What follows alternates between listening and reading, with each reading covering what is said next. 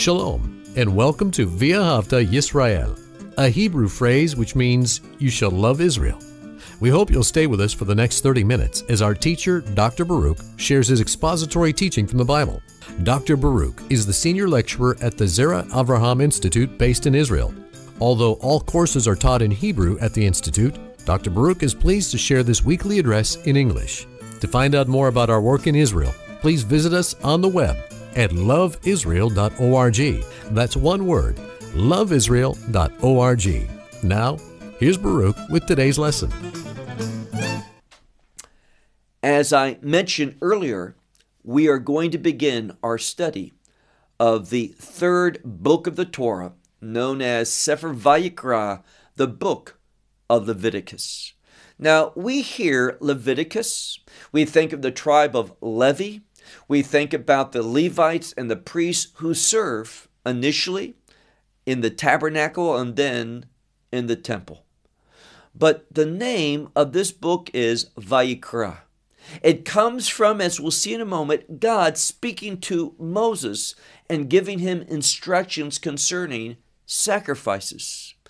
But as we look at this book in its entirety, we see that this call, this call to offer sacrifices, this call that relates to the work in the tabernacle and then later on in the temple, it had a purpose.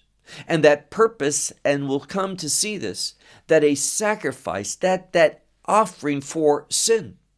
And we're going to see that there are numerous sacrifices for different purposes, but this sacrifice for sin has to do with a repair. It brings about a change, a healing, a, a coming together between man and God. And the word that is so important when we deal with the word for a sacrifice or an offering, we have the word korban. And that comes from the word which means to draw near.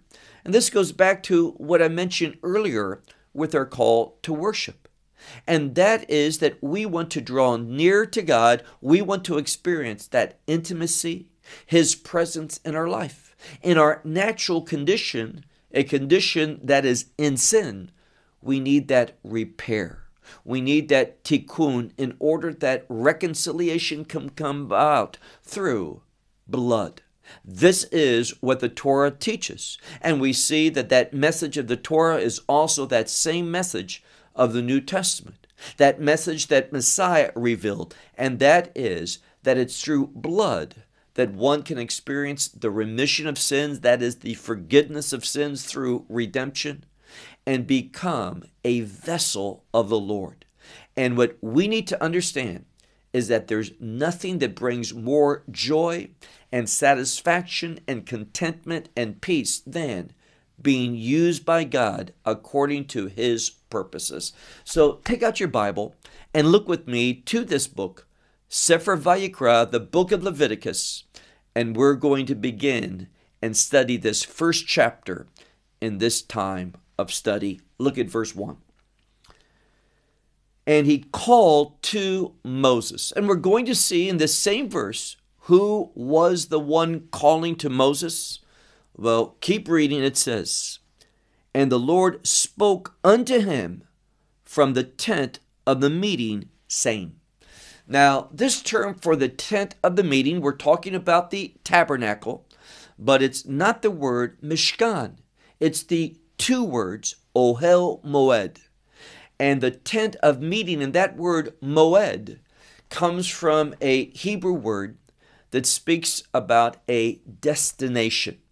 Now, we know a Moed can also be an appointed day as a festival of the Lord that He gave to His covenant people as an instrument of revelation an instrument that marked important things that God has done in the past. But as Paul tells us, these uh, Moedim, these festivals of the Lord, also are a shadow of things which are to come, and they also, what cast that shadow is Messiah. So the festivals teach us about kingdom truth and about the king himself, Messiah Yeshua. But when we look here, we're talking about an appointed time in a very general sense, we're speaking about worship. So it's the tent that was set up so that people could come before God at those appointed times. And we're talking about morning, noon, and night, the three times of services whereby we worship God. So in this chapter, we see, and this is true throughout the book of Leviticus, worship is foundational and responding to his appointed times, both his festivals and that daily worship, three times a day. Look at verse 2. Speak to the children of Israel, and you shall say to them, Adam. Now, we know the word Adam, where we get the English name Adam, simply means man. And again, as you go through and look at your translations many times, instead of rendering in the simple way, the most accurate way, Adam is man, they play with the text, and that's most uh, discerning. It's most problematic. We need to take the Word of God as it is given to us. A man that will offer up from among you, and here's this word korban, an offering or a sacrifice to the Lord. So he wants to make a sacrifice. This sacrifice, drawing near to God, that gives us a worshipful context. And this is something that needs to be said before we go any further. When we look at the book of Leviticus, we are going to learn about worship. And let me say very uh, succinctly there is nothing more important than you worshiping God. Realize that. Coming together with His covenant people to worship Him is a requirement, it is a necessity, and the scripture says, do not forsake the assembly of, of God's people together to worship Him. Now, this is important because I can remember when one uh, very well known uh, leader from Atlanta, Georgia, talked about how they were going to close down their, their congregation for several months. And they did just that. And they were criticized. People were saying, We need and commanded to worship God. And he says, No, we're not. Of course we are. I do not know how someone can look at this Bible and, and profess to be a Bible teacher and say we are not commanded to worship God and to assemble. That's the key. And that may be where, where the, the distinction needs to be lied, made. And that is we are called to assemble. This is part of bearing witness, coming together as God's people, coming together for the purpose of worshiping Him. So we learn a lot about worship in this, this chapter of, of Sefer Vayikra, Leviticus, and not just in this chapter, but throughout the entire book. Look again, middle of verse 2.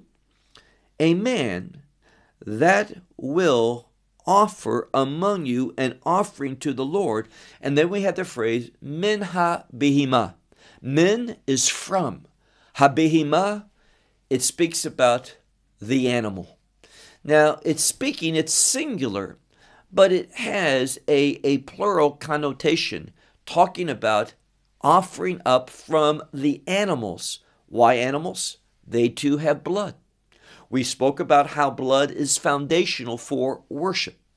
And secondly, we see that this term ha behima refers to domesticated animals. Animals like sheep and goat and cattle and such. And that's why he says, look again, min ha behima from the domesticated animal, from the bakar, that is from the cattle, or from the tzon, from the flock. And we learn here that, that you shall offer up your offering. So it must be one that meets this type of description a domesticated animal like cattle and like those of the flock, and the flock represents both sheep and goats. Move on to, to verse 3. if Olah, Olah is a burnt offering. So if a burnt offering is his offering from the bakar, from the cattle, it is to be a male, and then the word tamim, which means spotless, without blemish. And he shall offer it up. So a male that is not in any way uh, discredited, rejectable because of some spot or blemish. It says, a male that is blameless, and that is his offering, that he shall offer it up.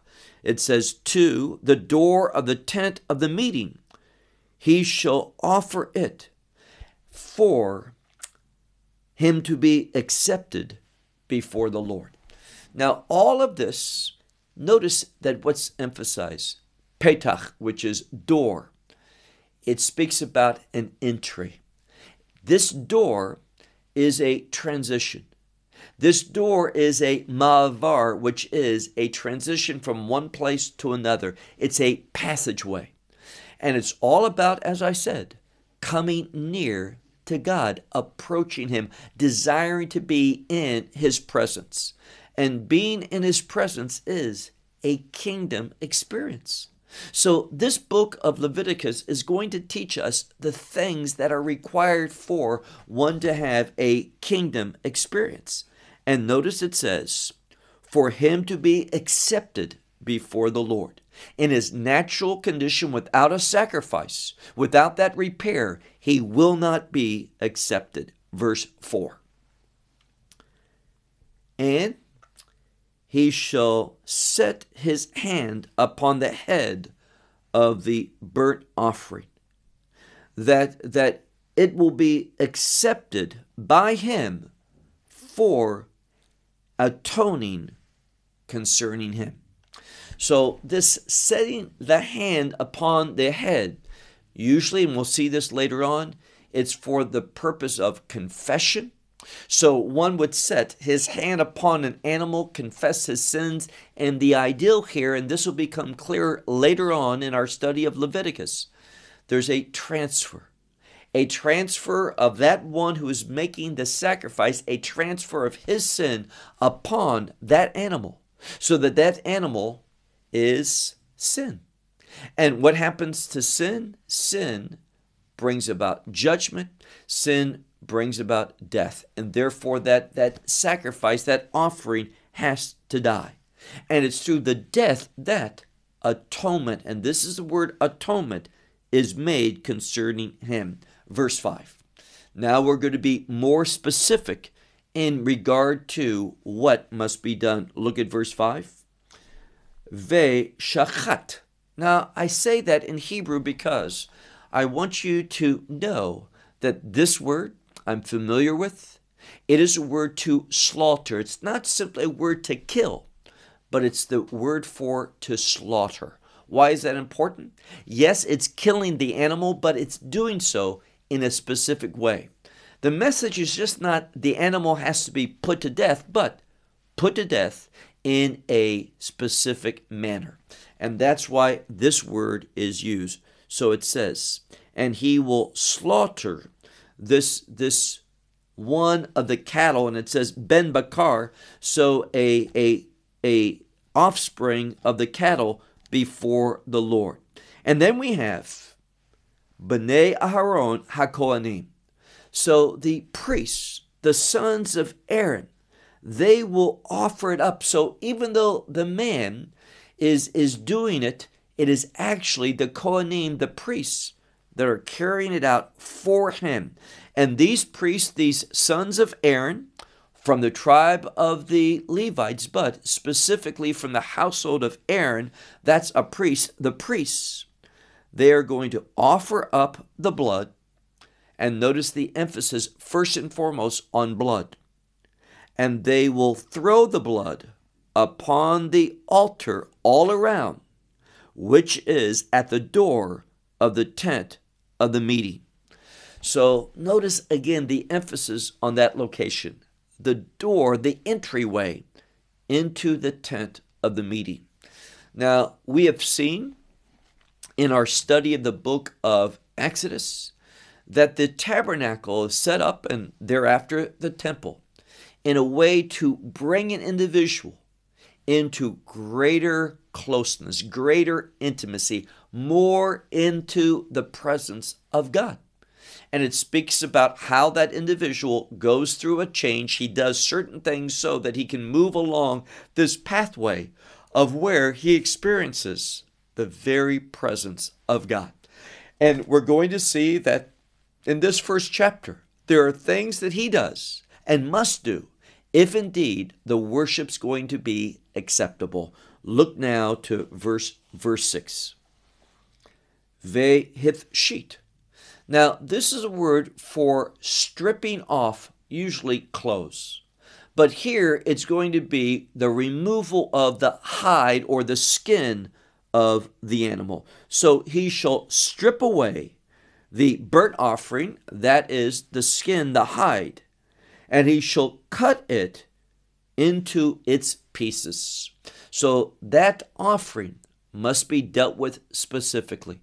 The pieces that made up that animal, they need to be cut and cut in a specific manner according to its pieces.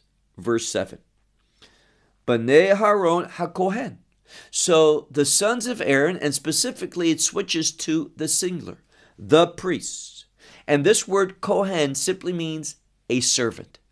So the servant, the priests, it says the sons of Aaron will set, and this means place upon it fire, which is upon the altar, and they will arrange the wood concerning the fire. So they are going to build upon the altar, placing wood so that there is fire upon the altar in order that it is burning. Why? Well, what are we talking about? An offering that's going to be consumed, consumed by fire. And that fire is going to cause smoke which lifts up, lifts up that offering unto the Lord. And this uh, ascent is once again another example of going before God, drawing close to Him. So they're going to do that, arranging the wood upon the fire. Verse verse 8. The sons of Aaron, now it's Hakohanim, the priests in the plural. They are arranging the pieces. And what pieces? The head and and we have the word ha pared. And here pader, excuse me, ve ha pader. This is a word that speaks to the fatty portion of the animal. Now, the fatty portion can also be understood as that which has some some uh, uh, purpose in a sense of being highly desirable. So here it's the the fat that's going to be to be dealt with upon the wood, which is upon the fire, which is upon the altar. So these two things, first the head and also the fat. It's placed upon the wood, upon the fire, which is upon the altar. Verse 9. And we have a word that's also related to the the term that we spoke of for an offering or for or for drawing near to God, but here it has kind of a different use. It speaks about the inner parts. So within the the chest cavity there is and that includes the stomach and such down to the hind legs we see that there are parts and these entrails those inner parts they are going to be dealt with as well as the legs. And what happens? Well, after removing the hide and the skin, it says these parts, the inner parts and the legs, they are going to be washed. It says he will wash in water. And only after this cleansing, which has to do with making them pure, only then are they, and it says here that the priests will burn and this is the same word for offering up incense, and that's why I mentioned going up like in smoke. It says that the priests, he will burn everything upon the altar. towards the altar, meaning upon the altar, he is going to do this. And it will be a burnt offering, a fire offering. And then look at the end of verse 9. It says, Reach nichoach le'adonai, which means a fragrant that is pleasing unto the Lord. So that offering, that smoke that takes up that burnt offering to the Lord, is pleasing. It is a pleasing fragrance unto him. And why is that? It's the outcome. It's the result of this offering which brings about this repair, this healing, this reconciliation, where for a season. And remember, we talked about that word, lechaper, to atone. It brings about a season, a limited time of, of restoration. Verse, verse 10. And if from, we talked about if it was a, a cattle, a son of a cattle, meaning a calf, one year old, usually is the case. Well, here we're talking about something different. Look at verse 10. If from the flock is his offering, then it's going to be from the lambs instead of a ben bakar, a son of a, a bull. We're going to have here one from the lambs or from the goats for a burnt offering.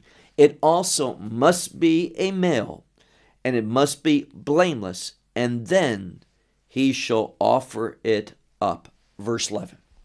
Now, whether it's from the cattle or the sheep, we see some similarity. Here it says, look at verse 11. Once again, ve shachat, and he shall shall slaughter it upon the north side of the altar. Now, why the north side? There's many responses given for this, but nevertheless, it's simply told here on the north side of the altar before the Lord. And it says, and they shall throw, and who's they? The sons of Aaron, the priests, they shall throw its blood upon the altar all around. Here again, the priests, they are set apart for this purpose, and the emphasis once more is blood. It's mentioned first, and it has a priority. Blood is necessary. God says that He gives it in order to make atonement for, for the sinner. And we see that that blood has life in it, the power to give life. And what the writer of Hebrew tells us is if the blood of bulls and goats and sheep can have a benefit, how much more so the very blood of the Son of God? So look at the next verse, verse 12. And once again, and he shall cut it into its pieces. And once more, the head is mentioned, and also its fat. And the priest shall arrange them upon the wood, which is upon the fire, which is upon the altar. So you have wood, fire, and in that specific location on the altar. If there's no altar, there's no ability to make such types of offering. So we are dependent upon the altar.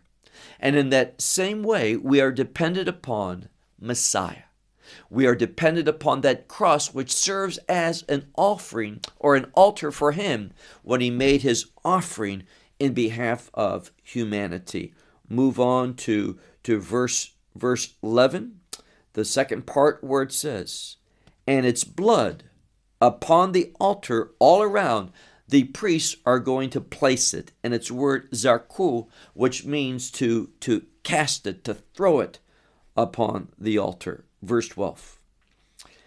And he shall cut it into its pieces, its head, its fat, and the priest shall arrange it upon the wood, upon the fire, which is upon the altar. Verse 13. And once again, the same language, the entrails, those inner parts of that animal, along with the legs, he shall wash in water, and the priest shall offer up everything, and again, and he shall burn it upon the altar. A burnt offering, it is a fire offering, and once more, a fragrance which is pleasing unto the Lord. Now, this is the second time where it mentions a fragrance pleasing to the Lord. And I would underscore that. And the reason being, this is what we want to do. We want to be pleasing unto the Lord. We want to behave in a way, and here's a key this is all about worship. What was done at the Ohel Moed, the tent of meeting, the tabernacle, the temple, what ought to be done should be pleasing to Him. And the only way it's pleasing to Him is if we follow the instructions that He's making. And in that same way today, we need to use biblical scripture in order that we worship God according to the instructions of God. Move now to verse verse 14.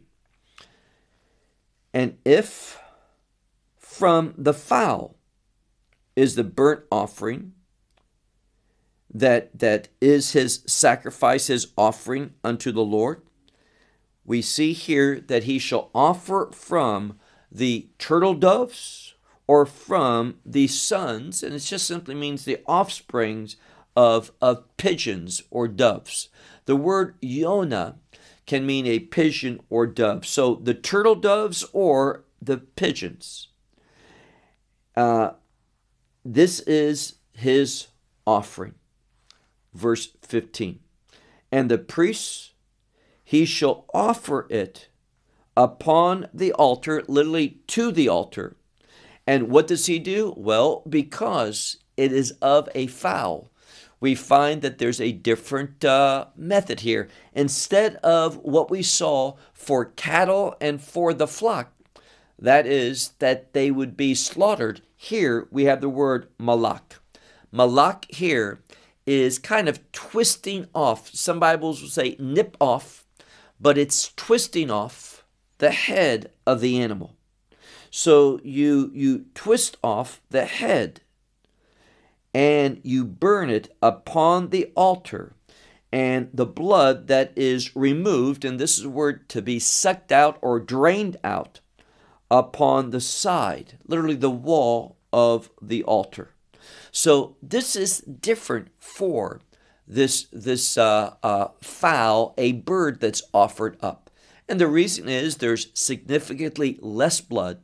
The blood does not come out in the same way. Therefore, it must be drawn out, it must be drained, and its place upon the side of the altar rather than upon it. Look now to verse 16. And he shall remove, and the Hebrew word is a word murato. Now, murat, many Bibles will say the crop and its feathers. And that's fine, but I did not know what a crop was, and I certainly did not know this Hebrew word and its context, why it's it's it's brought out, brought out, why it is spoken of. Now, a crop in a bird is known when I research this. It's the word for machsan. Machsan is like a, a storage place, a unit where you put things. And apparently, birds have a, a place where can store where they can store food. Now, birds, they eat a lot of different things, things that are not kosher. And they are still, once they are digested, they lose their status as as something that's unclean. Why? It passes through them. Messiah talked about this as well. Anything that's unclean, the body does not hold on to that. It passes it through. But there is this uh, storage place where where food uh, that the bird has eaten is kept. It has not been digested. Therefore, it says that the priests and we'll see this in a moment, removes the crop, this, this storage place for food, with its feathers. And what does he do? He cast it on the side of the altar, literally by the altar, on the east side of the altar, in a place of, and we have the word dashen. Now, dashen, believe in this context, it's talked about in this context simply the ashes. What is burned? It's a word for for the waste things that are burnt up but they are not burnt up upon the altar it's not part of the sacrifice but nevertheless it's burned up and turned into ashes because it is not acceptable to the lord this crop and the feathers that are attached to it verse 17, our last verse. And he shall split it. Now, it has to do with its wings. So, the one who is offering this up in behalf of the individual, the priest, this is the implication. They're doing the work. He brings it to the door of the tent of the meeting. The priest receives it to be offered up in behalf of that one who's making the offering, but the priest does the work. And it says that he splits it, meaning in its wings, and it does not, uh, he does not separate them. So he splits them, but he does not um, um, separate them. They stay together. And what does he do with that part of the bird? He burns it. Who does that? Well, here we have it again. Ha Kohen, the priest. He does that upon the altar, upon the wood, upon the fire. And this is, it says here, Ola Hu. It is a burnt offering. And then it says a fire offering. And once more it says, Reiach Nichoach Leadonai, a fragrance that is pleasing unto the Lord. Now, we've seen that three times mentioned. And the reason for that is very simple. We need to worship God according to His instructions so that what's done is pleasing to Him. First and foremost, for it to be legitimate worship, we need to use the Word of God to find out what is pleasing to Him. In the same way that the Scripture says, prophecy is, is not subject to any man's interpretation. It is prophetic from God. What it says is what it means. In the same way, we do not have the freedom. When we look at freedom and liberty, it is not to worship how we want to worship. But worship involves bringing before God a submissive attitude, a desire to obey, and it's in submissiveness and obedience that one worship God. And we're going to see as we move on into the book of Leviticus that God is going to speak about different sacrifices over the next several weeks. And we'll see that these sacrifices all have a different purpose here. We're simply speaking first and foremost about a burnt offering which is a fire offering. And the purpose, and it's foundational, is to be pleasing unto the Lord. And let me leave you with this question, and it's this Is your worship pleasing to God? All too often, people go and they want worship to be pleasing to them. How they think it should be done, very dangerous. We need to study God's Word learn the principles of worship, and we'll see many of those within the book of Leviticus, so that we can obey God, that we can worship Him in a way that is indeed a, a sweet fragrance before Him. And that type of worship is going to bring a wonderful change upon those who worship in spirit and in truth, led by the Spirit, according to the truth of Scripture. Well, I'll close with that until next week, and we continue our study into chapter 2 of the book of Leviticus. Until then, may God bless you, Shalom from Israel. Well, we hope you will benefit from today's message and share it with others. Please plan to join us each week at this time and on this channel for our broadcast of loveisrael.org. Again, to find out more about us, please visit our website, loveisrael.org. There you will find articles and numerous other lectures by Baruch. These teachings are in video form. You may download them or watch them in streaming video. Until next week, may the Lord bless you in our Messiah Yeshua, that is, Jesus, as you walk with Him. Shalom from Israel.